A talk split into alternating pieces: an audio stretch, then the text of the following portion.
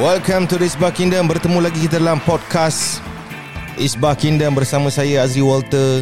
Dah lama kita tak uh, bersiaran eh, terutama di Spotify podcast Azri Walter Isbah Kingdom.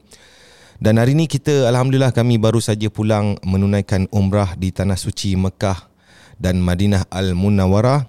Dan uh, untuk uh, tak tahulah bila korang akan dengar podcast ni ataupun tonton video ni, namun saya yakin di masa akan datang memang kaedah untuk pergi umrah ketika zaman Corona bana ni tak sama macam mungkin jemaah pergi umrah ataupun menunaikan haji sebelum-sebelum ni. Jadi ini yang kami dapati antara persediaan-persediaan yang perlu kita bersedia sebelum berangkat. Okey, berangkat untuk menunaikan umrah. Uh, terutamanya umrah lah. So kalau kita tengok uh, yang terbaru, uh, kerajaan baru saja umumkan bahawa jemaah umrah daripada Malaysia ni terpaksa dihentikan dulu. Tapi alhamdulillah, insyaAllah kita sangat yakin bahawa keadaan akan kembali okey dan jemaah-jemaah yang uh, terpaksa apa ni uh, ditahan akan dapat pergi umrah. Jadi ini based on pengalaman kami. Okay, so video dan podcast ni akan terbagi kepada beberapa bahagian. Yang pertama, sebelum, betul, persediaan sebelum. Yang kedua, ketika berada di sana. Yang ketiga, selepas pulang. Ha, okay, so mungkin ada perkara yang pertama yang perlu, pertama sekali saya share dulu lah. Pertama sekali yang kita kena sediakan adalah duit lah. Okay. Tapi uh... Something something to something to ponder kan. Hmm. Kadang ada orang dia kata untuk tujuan ibadah ni dia kata belum ada duit lagi kan. Uh. Dia kata alamak belum ada duit lagi lah nak buat. Kan sebenarnya uh, first kali kena ada niat. Niat dulu. Niat tu akan menggerakkan kita untuk uh, apa? Untuk apa me, uh, apa? Untuk bergerak ke arah itu. Uh, pertama uh. sekali niat. Uh, sebab sebab sebenarnya kan kalau ikutkan Um, ada orang yang duit banyak tapi tidak dijemput. Hmm. Uh, dia bu- bukan based based on berapa banyak duit yang seseorang tu ada. Hmm. Ini ialah uh, keinginan dia untuk pergi. Betul-betul nak pergi. So niat tu kena kena very solid. Niat kena doa lah. Yes. Ya Allah, jemputlah aku untuk menunaikan umrah apa perkara apa tu. tu. Tak apa, kita melawan, kita teruskan.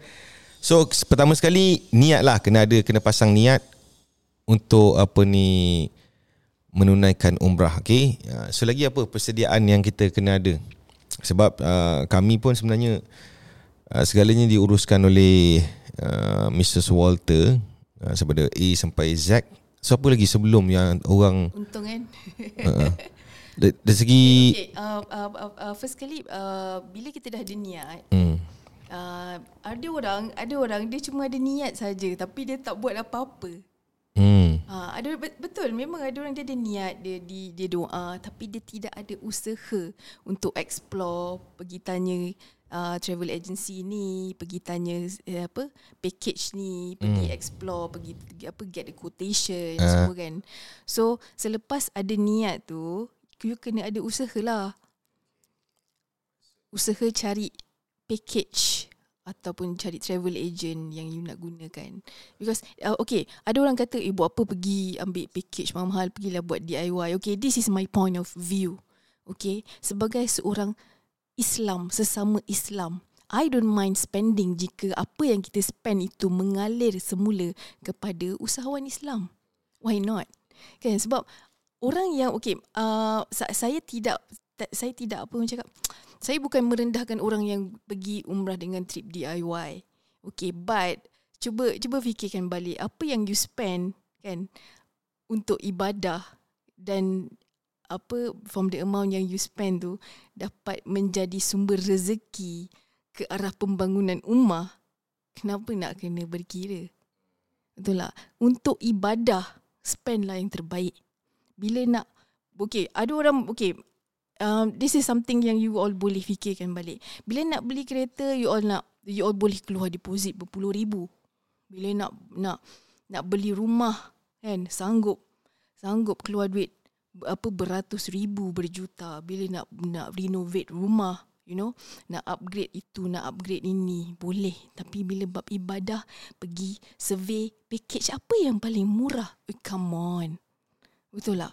Kita nak spend untuk ibadah, kita tak tahu adakah ini, mungkinkah ini kali terakhir kita pergi. We never know dalam keadaan sekarang. Betul tak? So, kenapa nak, apa, why not kan?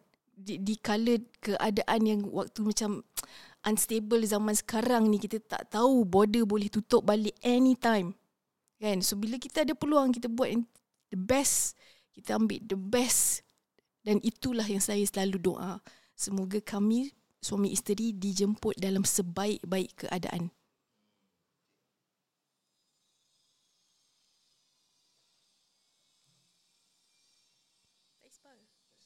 Okay, uh, so betul yang pertama tu niat lah. Okay, mindset, okay, sangat jelas tadi dari segi cara kita berfikir tu. Maksudnya bila kita nak buat ibadah ni, buat yang the best and semaksimum mungkin. Jadi seterusnya persediaan lagi, apa persediaan selain daripada mindset? Jadi barang-barang macam mana? Dia, apa dia, antara belum belum start lagi. Oh, belum. Barang belum lagi. Lagi okay, belum tadi, lagi. Belum lagi. Okey, tadi hmm. uh, apa masa kita survey the package and in and all that kan. Hmm. So untuk uh, apa um once you all dah dah pilih date and then dah buat booking semua kan. Okey. Barulah start bila dah dapat confirmation on, on the date kan. Baru start apa ni uh, pengisian rohani. Hmm. Preparation. Sebab ramai orang dia prepare barang apa nak bawa, barang apa nak beli kan, apa benda nak buat dekat sana, tapi dia terlupa persiapan rohani. Antara persiapan rohani tu kena buat macam mana? Okey, antara persiapan rohani yang saya buat, tapi saya tak naklah share semua perkara nanti macam it's like macam apa orang cakap, uh, sebaik-baik ibadah ialah ibadah antara kita dengan Allah, betul tak? Rahsia kan? Yes, rahsia. So antaranya ialah, contohnya ialah belajar untuk memaafkan, uh, belajar untuk redha, belajar uh, untuk apa ni, uh, mengikhlaskan ibadah, and then belajar untuk uh, positifkan diri, hmm. belajar menjaga solat, solat di awal waktu kan, and then uh, perbanyakkan sedekah, and then Ha, ada banyak lagi lah. Persedi- itu persediaan rohani. Dia menjaga tutur kata is part of persediaan rohani. Hmm, banyakkan istighfar. Yes, banyakkan zikir dan istighfar. Okay, okay. So itu rohani lah. Mm-mm. Dah boleh masuk barang? Eh, belum lagi. Oh, ada lagi. Seterusnya seb- ada lagi, okay. hmm. um, Yang saya nak sentuh on the, on the uh, kalau boleh mic tu dekat sikit. Uh, dia, uh, kalau boleh dia akan, saya hampir nak telan. Tak, memang dia kena lagi rapat kita, lagi padu bunyi dia. Okay. Uh. Uh, saya nak something yang saya nak share kan. Saya uh, saya memang pem- pemergian kita, kami berdua uh, ke Tanah Suci baru-baru ni, memang saya spend a lot. Hmm. Saya pilih uh, the best seating. Saya pilih, pilih business class. Um, saya pilih apa mutawif yang terbaik. Dan date memang saya pilih sendiri. And ini package custom made eh. Um, saya buat private. Uh, private trip, and then kami berdua saja dalam grup kami, jemaah hmm. jemaah kami berdua saja dan seorang mutawif. Dan mutawif saya pun saya bagi tahu uh, kita punya apa wakil tra- travel agency yang saya nak mutawif terbaik yang boleh multi language. Hmm. Dia boleh berbahasa Arab dan berbahasa lain-lain. Urdu. Then, yes, dia boleh uh, buat empat bahasa. Tapi yang yang saya nak sekali ialah dia haruslah fasih berbahasa Arab. Hmm. And then Uh, and then uh, dia punya itinerary pun saya susun, uh, apa pengangkutan di sana kita ambil G M C hmm. untuk lebih selesa lagi satu. Um, ada orang kata buat apa membazir ambil G M C, but you have to remember kita di dalam keadaan pandemik. Ah. Okay, there is a reason kenapa saya pilih untuk buat private trip, supaya just kami berdua saja dalam trip kami kan. Kita ke mana-mana pun kita berdua dengan seorang mutawif, tiga orang, hmm. tidak berhempit di dalam kenderaan, hmm. dan kita ke, uh, naik G M C pun ke mana-mana, you know. So um, uh, pada saya itu adalah yang terbaik, hmm. pilihan yang terbaik yang saya buat. And then um, dari segi pemilihan hotel pun memang saya pilih sendiri, dan saya menggunakan uh, peluang kali ni untuk pergi supaya that twenty-four hours pandangan apa pandangan tu, pandangan nampak saja Kaabah. That's why saya pilih, memang saya pilih suite yang menga- yang Kaabah view. Kaabah view, masuk suite saja nampak Kaabah view, duduk dekat uh, kerusi tu, kerusi kita punya kerusi kat dalam bilik pun nampak Kaabah view. Dekat sebelah katil kita pun toleh kanan tidur mengiring pun nampak Kaabah view. Hmm. So Kaabah view everywhere. Saya nak fully utilize setiap saat yang ada di sana. Jadi itu antara cadangan lah kan. Apa itu apa yang yang kami buat lah, dan dan kita boleh cadangkan untuk orang lain. Kalau nak beli nak pergi pergi betul-betul. Kan? Sebab silah bayangkanlah, katakanlah sepanjang kita hidup kita kerja macam-macam, tapi bila kita nak pergi menunaikan ibadah umrah, kan, tempat yang yang sang ada seribu satu sejarah kan, bagaimana Rasulullah sallallahu alaihi wasallam perjuangan ketika fasa pertama nak menyampaikan agama kan. Jadi kita nak pergi jauh ni, why not kita buat yang terbaik lah. Itu cadangan kan. Sebab eh, tapi kalau fikir logik kan, kita selama kita hidup ni, why not kita simpan untuk bila kita nak pergi umrah haji ni, pergi yang the best. Betul tak? Untuk akhirat kita. uh. So seterusnya itu persediaan uh, okay, seterusnya travel agency pula. Adakah itu termasuk dalam persediaan nak oh, cari? Saya Saya masa saya survey tu, hmm. saya rasa saya uh, contact dua belas travel agency. dua belas eh? tujuh yang get back to me. Untuk makluman semua, saya memang tak tahu apa lah. Saya tahu memang dah pergi. Okay. So, saya, okay saya, saya sangat, saya very detail. Hmm. Saya very detail in, in apa susun perkara-perkara ni. So saya memang nak, saya suka saya saya sendiri yang buat. Saya tak suka orang lain yang plan. Hmm. Uh, dan saya pun tak suka surprise. Hmm. Ha, ada satu quote tu, dia cakap um, apa uh, Alpha ni Alpha hate surprise unless the surprise is planned by them. Hmm. Ha. So so uh, masa masa saya uh, explore travel agency tu, hanya tujuh hingga lapan sahaja yang get back to me. Hmm. And then hanya dua sahaja yang boleh cater to the detail yang saya mahu. Hmm. Dan daripada yang dua ni saja yang boleh apa cakap boleh ikut apa yang itinerary yang saya nak, apa yang saya nak semua kan. And then tapi yang yang salah seorang tu on the date tu uh, apa uh, apa date yang saya nak ikut dia sekali tu, dia actually dia bawa group lain. Tapi saya nak actually saya nak dia yang bawa, bawa jadi mutawif kita.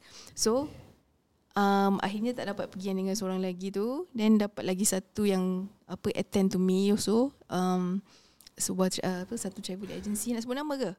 Uh, maksudnya ha. You yourself sebelum pergi memang buat research lah. Ah memang lah. Jadi guys, so ni ini tips. Okay, kita betul lah kita kita pakai travel agency, namun kita sendiri kena buat research. Hmm. Hotel apa yang diorang provide, hmm. apa yang the best hotel, the nearest hotel. Sebab hmm. bukan apa, kenapa kita nak nearest? Sebab paling mudah kita nak hmm. pergi masjid. Betul. Dan uh, dari segi transportation, dari segi makanan, maksudnya you survey sendiri. Ah uh-uh, betul. Hmm, okay. So itu pun menjadi satu tips lah, sebelum pergi kita sendiri kena kena buat survey lah. Uh. Jadi baru kita boleh buat perbandingan. Uh. Kalau kita tak tahu apa langsung, macam mana kita nak buat perbandingan antara setiap travel agency tu? Tapi sangat berbaloi. Segala persiapan yang saya buat ni saya rasa sangat berbaloi. Hmm. Lagi-lagi saya dapat masuk Raudah dua kali. Alhamdulillah. Masya Allah. Sebab untuk makluman semua, sekarang ni um, undang-undang baru uh, ke, uh, setiap seorang hanya boleh masuk sekali sahaja Raudah dalam tempoh tiga puluh hari.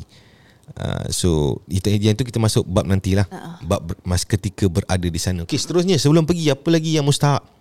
Tadi okay, dah buat research untuk um, travel apa travel agency, lepas tu buat tengok apa benda package yang diorang provide. Seterusnya persediaan apa lagi? Persiapan uh, fizikal. Fizikal ha fizikal macam mana? Kesihatan okey. Perlu uh, kita perlu fit fit ke? Of course lah kena fit. Sebab apa? Sebab okey contoh, alhamdulillah kami berdua fit dan diberi peluang kali ni punya trip kita buat umrah tiga kali. Alhamdulillah. Alhamdulillah. Tidak termasuk uh, tawaf wida. Hmm. Uh, jadi apa? The full set of umrah, umrah sa'i apa? Umrah sa'i apa lagi satu? tahlul. Mm. Umrah saya tak, tahlul tu the full set kita buat tiga kali umrah. Mm-hmm. Alhamdulillah. And then uh, memang uh, fit fit tu dari segi um, kalau orang cakap oh, oh kena betul-betul fit ke, bukan. Uh, maksud fit bagi uh, untuk tujuan umrah ni kan, kaki you memang kena fit. Kena kuat. Kena kuat berjalan. Sebab kita ada, akan banyak berjalan. Yang yes. yang pertama, rukun umrah itu sendiri memang banyak jalan. Tawaf saja dah tujuh round, betul? Uh, lepas tu yang terbaru ni bila diorang dah buat line ada penjarakan. Jadi kalau kita tak dapat line dalam, kita line luar, kita punya pusingan tu lagi jauh. Lebih kurang berapa kilometer? Kita punya pusingan tujuh. Itu ada kira. Kalau termasuk sa'i eh? Kalau tak, ter- kalau tawaf saja. Tawaf saja. Tujuh round. Sama dengan berapa? Tak ingat tak? Ah, tak berapa ingat. Tapi kita complete uh, tawaf saja tujuh round tu less than twenty minutes. Hmm. Hmm. Sebab mungkin lepas tu masa masa kita tu Uh, tak berapa ramai kan. Masa tu, masa tu pun dah start uh, nak dekat peak lah. Okey, seterusnya maksudnya kalau untuk menunaikan umrah ni kita kena sihat, sebaik-baiknya sihat tu badan lah kan, supaya ibadah kita tu dia punya perasaan dia tu lain. Jadi adakah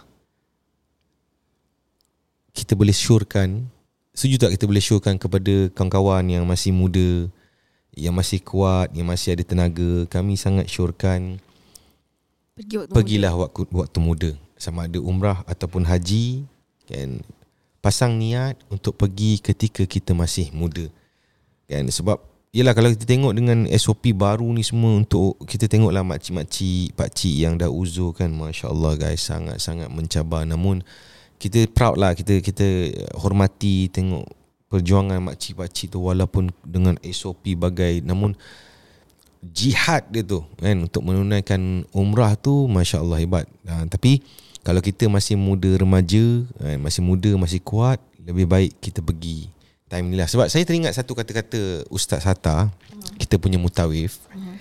Dia kata um, anak-anak muda selalunya apa-apa dia akan standby kumpul duit untuk beli rumah, betul? Mm-hmm. Kumpul duit untuk beli kereta, untuk kahwin. Uh, tapi hanya sedikit saja orang, anak-anak muda yang first kali dia kumpul duit adalah untuk settle umrah dulu. Kan? Saya saya pun teringat satu kata-kata daripada ustazah usrah saya. Mm. Ustazah Nur Syak- Nur Syakina. Mm. Um, settlekan urusan kita dengan Allah dahulu, baru kita settlekan urusan kita dengan makhluk. Hmm, Allah always first lah. Okay. Jadi guys, saya doakanlah kawan-kawan yang mendengar ni, kita kena pergi guys masa muda. Okay, seterusnya persediaan sebelum apa lagi? Ah, okay, dari segi ni sekarang ni kena supplementary. Okay, sup, uh, ah, supplement. Uh, okay, um, ini uh, sebaik-baiknya eh. Uh, ramai orang macam bila dah nak pergi tu baru nak ni apa uh, sibuk-sibuk on the apa supplement. Bukan, sebenarnya Uh, you kena ambil suplemen untuk kuatkan you punya immune system sebulan atau dua bulan sebelum you pergi. Oh, kan? Bukan atas flight bawa kunyah vitamin C. Kan. Ah. Uh, macam vit- okay, vitamin C is very vital, memang sangat penting kan. Sebulan dua bulan before you pergi, you dah kena konsisten ambil lah. Mm-hmm. Uh. Okay, itu segi vitamin lah. Mm-hmm. Okay, seterusnya persediaan, okay, flow pula, flow. Flow yang sekarang ni, yang yang the latest one. S O P dia untuk seseorang tu pergi menunaikan umrah, flow dengan S O P K K M semua macam mana? Uh, oh dari segi ni eh? Flow. Ah, ah, ah. Oh uh, vaksin. Ha. Apa syarat dia? Um, vaksin Pfizer. Uh, oh kalau untuk Arab Saudi actually okay. Um, paling mudah kalau you uh, Pfizer ataupun Izek. Hmm.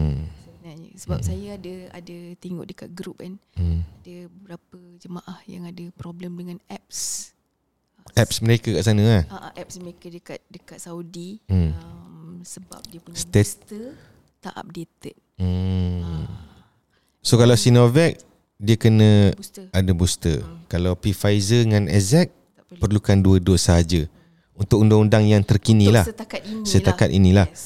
Okay, uh, so ada lagi satu. Okay, mm. um, kebanyakan travel agency tidak mewajibkan you all untuk ambil influenza vaksin mm. and meningitis mm. vaksin. Tapi saya syorkan ambillah. Mm-hmm. Uh, tapi janganlah pergi ambil, pergi cucuk sekali terus empat. Uh, ya, kena ambil plan dia lah. Kena ada, yes, dia kena ada jarak dia kan. Dapatkan nasihat doktor lah. Yes, jangan terus cucuk segala vaksin sekali terus. Itu untuk protection diri lah eh. Uh, yes. Okay. Sebab dekat sana first, first of all kita kan um, kita punya apa environment tu uh, didatangi oleh apa cakap dari pelbagai negara. Negara. Hmm. Macam-macam bangsa kan. So hmm. berkumpul dalam masjid yang sama. So something yang kita sometimes kita tak kita tak boleh elak pun. Macam mana kita dah ni pun kita tak boleh elak apa-apa kan. So apa yang kita boleh buat ialah kita prepare dari dalam hmm. kan, kita punya immune system kan. And then uh, because k- kalau you ambil uh, vaksin influenza, influenza kalau tak silap saya tahan untuk setahun. Hmm. And then meningitis kalau tak silap saya tiga tahun ke lima tahun. Hmm. So every three to five years baru you ambil semula. Kalau you nak pergi sana semula lah, you know. Mm-hmm. Uh, so why, why not? Ambil lah. Okay. Okay, so maksudnya itu pertama sekali yang wajib vaksin, vaksin uh, corona bana lah. Itu yang pertama. Wajib, uh. Yang kedua, kita syorkan ambil influenza dan meningitis. Okay. Mm-hmm. So seterusnya, uh, lepas tu apa kena buat? Sebelum pergi tu, kita kena buat P C R test ke? Oh, ha, ya. Flow dia.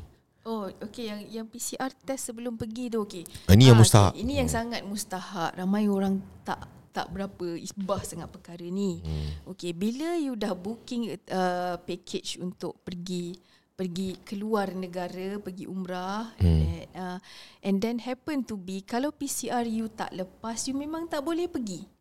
Hmm. Bila tak boleh pergi, duit burn lah. Memanglah. Yang boleh tukar okay, flight saja. Yes, mana-mana travel agency kalau sebelum you berangkat you punya P C R positif, memang tak boleh buat apa kecuali you punya tiket flight saja boleh diubah, tapi dalam musim yang sama. Hmm. Ha, tiket flight boleh diubah sekali saja dalam musim yang sama. Okay, so yang lain-lain semua memang memang burn. So apa yang saya nak cadangkan ialah sepuluh hari sebelum tarikh you buat P C R, kuarantin diri. Kuarantinkan diri. Yes. Jaga diri sepuluh hari rumah, sebelum. Jangan keluar. Uh, tak kisahlah kalau orang kerja apa, cari apa saja yes. caralah sebab kita memang nak pergi ni. It's like macam ni. Okey, contoh kan saya saya dah plan benda ni berbulan-bulan sebelum bukanya border untuk buat umrah ni eh. Hmm. Saya dah plan. Hmm. And then Um, bila time nak pergi, cuba bayangkan eh, bila waktu kita nak P C R tu kita tak jaga, hmm. tak jaga, and then kita contacted with uh, apa uh, people yang yang positif, positif. Kan, so hmm. kita lah yang akan terima akibatnya. Hmm. So why not benda yang kita dah plan berbulan-bulan kan, sampai masa untuk kita nak pergi tu kan, kita jagalah, jagalah. sepuluh hari ha. Total lebih kurang campur apa boleh lebih kurang sebulan lah. Kita punya untuk zaman corona bana ni keras guys. sepuluh hari kuarantin uh, uh, sebelum P C R, and then kalau pergi sana let's say kita ambil sepuluh hingga dua belas hari eh. Mm. And then termasuk perjalanan, perjalanan pun ambil masa satu hari suntuk juga eh. Mm. And then balik tu lagi ada kuarantin lagi, so lebih kurang lah dalam sebulan juga. Mm. Total. Okey, uh, uh, jadi kalau saya tengok sebenarnya untuk kita nak pergi umrah ketika zaman corona bana ni sangat-sangat mencabar kan, tapi saya teringat satu hadis Nabi sallallahu alaihi wasallam yang mana hadis ini kan akan menjadi satu kekuatan. Okey, uh, sebab saya sejak eh saya cuba cari mana ke nama. Okey, lebih kuranglah au kama qal. Okey, saya pun tak apa ingat, tapi nanti korang boleh cari. Nabi sallallahu alaihi wasallam bersabda, janganlah kamu bersusah payah mengembara atau bermusafir bagi tujuan ibadah, melainkan pada tiga buah masjid. Yang pertama, Masjidil Haram. Yang kedua, Masjid Nabawi. Yang ketiga, Masjid Al Aqsa. Okay, so itu guys, benda yang paling mustahak sekali yang kita kena apa ni susah payah okay, terhadap tiga masjid tu. Susah payah untuk pergi mengembara ke sana. Mm-mm. Samalah, tapi saya rasa antara hikmah dia Corona bana ni dia jadi dia jadi rumit tau sebenarnya. Hmm. Kan, maksudnya lagi rumit kita nak pergi tu, insyaAllah makin besar pahala lah, insyaAllah.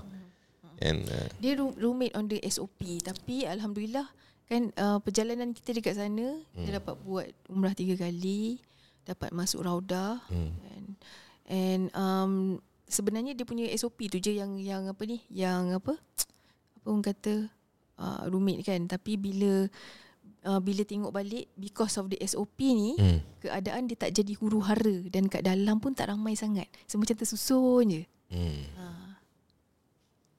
Video dah, Isbah. Oh, yelah ni kan. Mm-mm. Okay, so seterusnya apa lagi? Okay. Ah ni, okay, so ada ada tak ruang-ruang protection kita sebagai ni? Mungkin oh, nak, okay. tak ramai orang tak, tahu. Tapi saya tak nak lah macam apa uh, apa mention on any any apa uh, nama-nama insurans perlindungan, sebab saya tak jual insurans. So hmm. saya nak cakap kan, hmm. uh, jangan bergantung sepenuhnya kepada insurans yang da- yang ada dalam you all punya visa, hmm. dan insurans yang travel agent bagi. hmm. So uh, buatlah sedikit research, cari insurans tambahan yang boleh cover hmm. uh, perkara-perkara yang berkaitan pandemik ni. Hmm, ada eh? Ada, cari sendiri lah. Hmm. Jadi, okay, maksudnya untuk semua orang kan. So, bila kita dapat sesuatu daripada yes, ada, kita punya... Uh, ada perlindungan kan. If let's say you are positive sebelum you punya flight pergi, so you tak dapat pergi, hmm. you are covered. Hmm. Uh, tapi tak ramai orang nak explore benda-benda ni kan. Hmm. Uh, so, you, kor- korang cari sendiri lah. Uh, memang ada kat luar sana. Hmm. And, and, and whatever happening yang yang berkenaan um the the apa uh, the COVID punya isu di luar, sewaktu you di luar dan selepas you balik, dalam perjalanan balik hmm. and perjalanan pergi, uh, all covered. Hmm. Lagi satu untuk semua orang, ketika zaman Corona bana ni kan, sebelum apa-apa dokumen kita dapat daripada travel agency, make sure baca. And uh, sebab ada orang dia tak baca, dia sign. Jadi bila oh, betul, sesuatu betul. berlaku, travel agency dah mention kat situ, mm-hmm. yang boleh anjak adalah tiket sekian, flight saja. Yes. Uh, so uh, hotel memang tak boleh. Hotel memang burn, memang keras hidup ni. Okay, lagi uh, persediaan apa lagi ya? Tu sebelum pergi ya. Dari segi barang-barang, okay, barang-barang. Barang-barang keperluan based on your pengalaman lah. Oh, barang-barang keperluan yang um, apa ni? Untuk kita bawa dekat sana kan. Mm. Yang pada saya yang paling penting sekali, Um, ubat-ubatan on standby. First aid. Yes. Hmm. Uh, sebab dekat sana untuk dapatkan ubat-ubatan yang hmm. you biasa beli dekat sini, macam Panadol kan. So hmm. dia tak tak semudah dan uh, semudah. Yes. Hmm. Uh, dan tak semudah untuk didapatkan di sini, hmm. dan harga dia pun jauh beza. Hmm. Sangat jauh beza. So bawa daripada sini siap-siap eh. Uh, bawa bawa on standby. You bawa hmm. bawa apa? Uh, benda-benda yang you rasa you akan guna. Even macam you kena on standby sebab you akan banyak berjalan kan. So agak-agak apa uh, apa krim lut tot ke krim apa krim apa nama ni? Apa Bukul, uh, ni yang penik tumit tumit. Heeh. Protection untuk tumit ke mm. nak bawa nak bawa dari sini semua kan. Just prepare awal-awal lah. Mm-hmm. Untuk bawa pergi sana. Okay, so bag berapa banyak boleh bawa? Ha, itu it, itu depends on pada you all punya flight ticket masing-masing. Uh. So kalau business class seorang empat puluh kilogram. So hmm. kalau ekonomi kelas lain lah, dia punya ni saya pun tak berapa pasti. hmm. ha. okay, okay, ada orang cakap uh, uh, ada orang yang apa, yang macam apa tak berapa tak berapa apa orang cakap uh, tak berapa isbah on sitting uh, waktu ni kita nak pergi umrah. Okay, ini pendapat saya. um, um, Kalau boleh kan, ambillah business class, so that you boleh baring, you boleh tidur dalam perjalanan dengan selesa, so that bila sampai you are fully energized hmm. untuk perform the umrah. Terutamanya, tapi senang tengok itu ada seorang akak tu bawa mak dia kan, yang berkursi roda, tapi dia letakkan ha, ha. business class ha, kan, supaya mak dia boleh baring. hmm. ha, Masya Allah. Sebab flight pergi sembilan jam empat puluh minit babe, keras tu. hmm.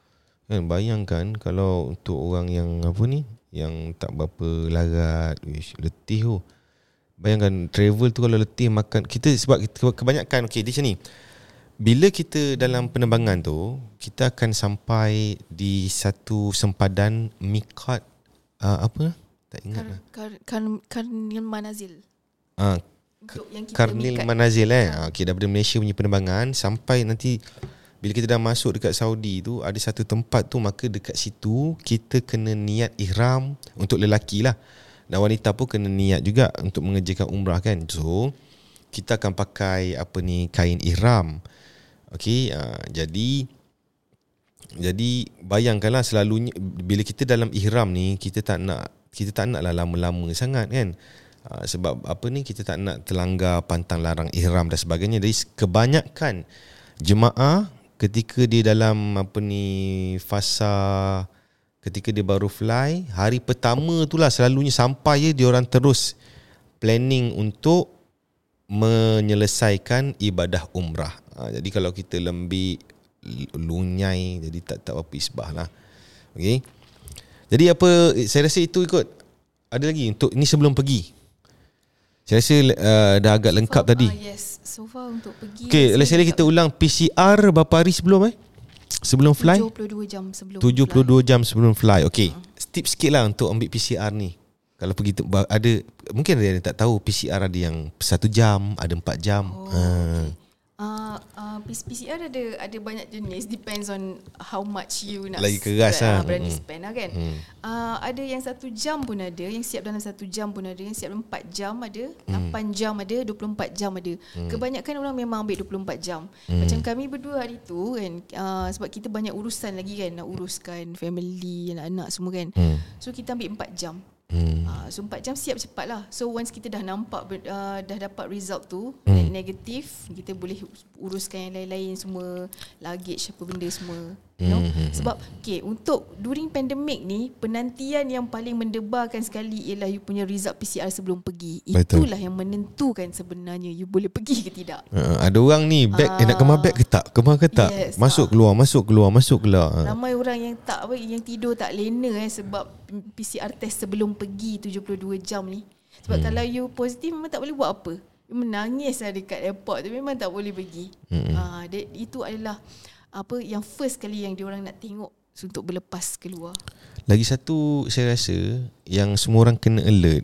Okay, tak kisahlah korang pergi bulan berapa pun, korang kena tahu dekat sana macam mana keadaan cuaca. Ya, betul. Uh, jadi bila korang tahu keadaan cuaca dekat sana, uh, pakaian korang yang korang akan bawa pun akan banyak membantu. Contoh macam kami pergi tu hari musim sejuk kan. Ya, jadi kita dah memang dah tengok dah kat sana musim sejuk. Lepas tu dia punya forecast sampai hari kita nak balik tu berapa berapa darjah Celsius boleh boleh turun sampai berapa. Jadi kita dah ready baju-baju sejuk dan sebagainya. Dan sebaliknya kalau pergi tu ketika musim panas pula, so apa benda yang kita nak kena ready, nak kena bersedia. Jadi tak adalah sampai sana. Sebab lagi satu, based on pengalaman lah, dekat dekat sana sana sebenarnya memang dia punya cost of living dia memang kasar. Kan, betul tak? Barang-barang dia memang memang uh-huh. memang bisa, dia jauh bezalah dengan tempat kita sebenarnya. Teh tarik lebih kurang empat ringgit. Hmm.